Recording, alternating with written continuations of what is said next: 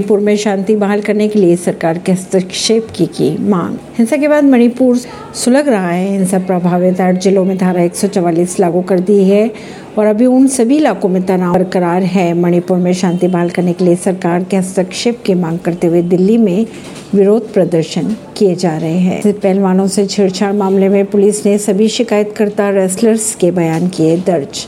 मणिपुर के दो गुटों की दिल्ली यूनिवर्सिटी में हुई झड़प, कई छात्र हुए घायल।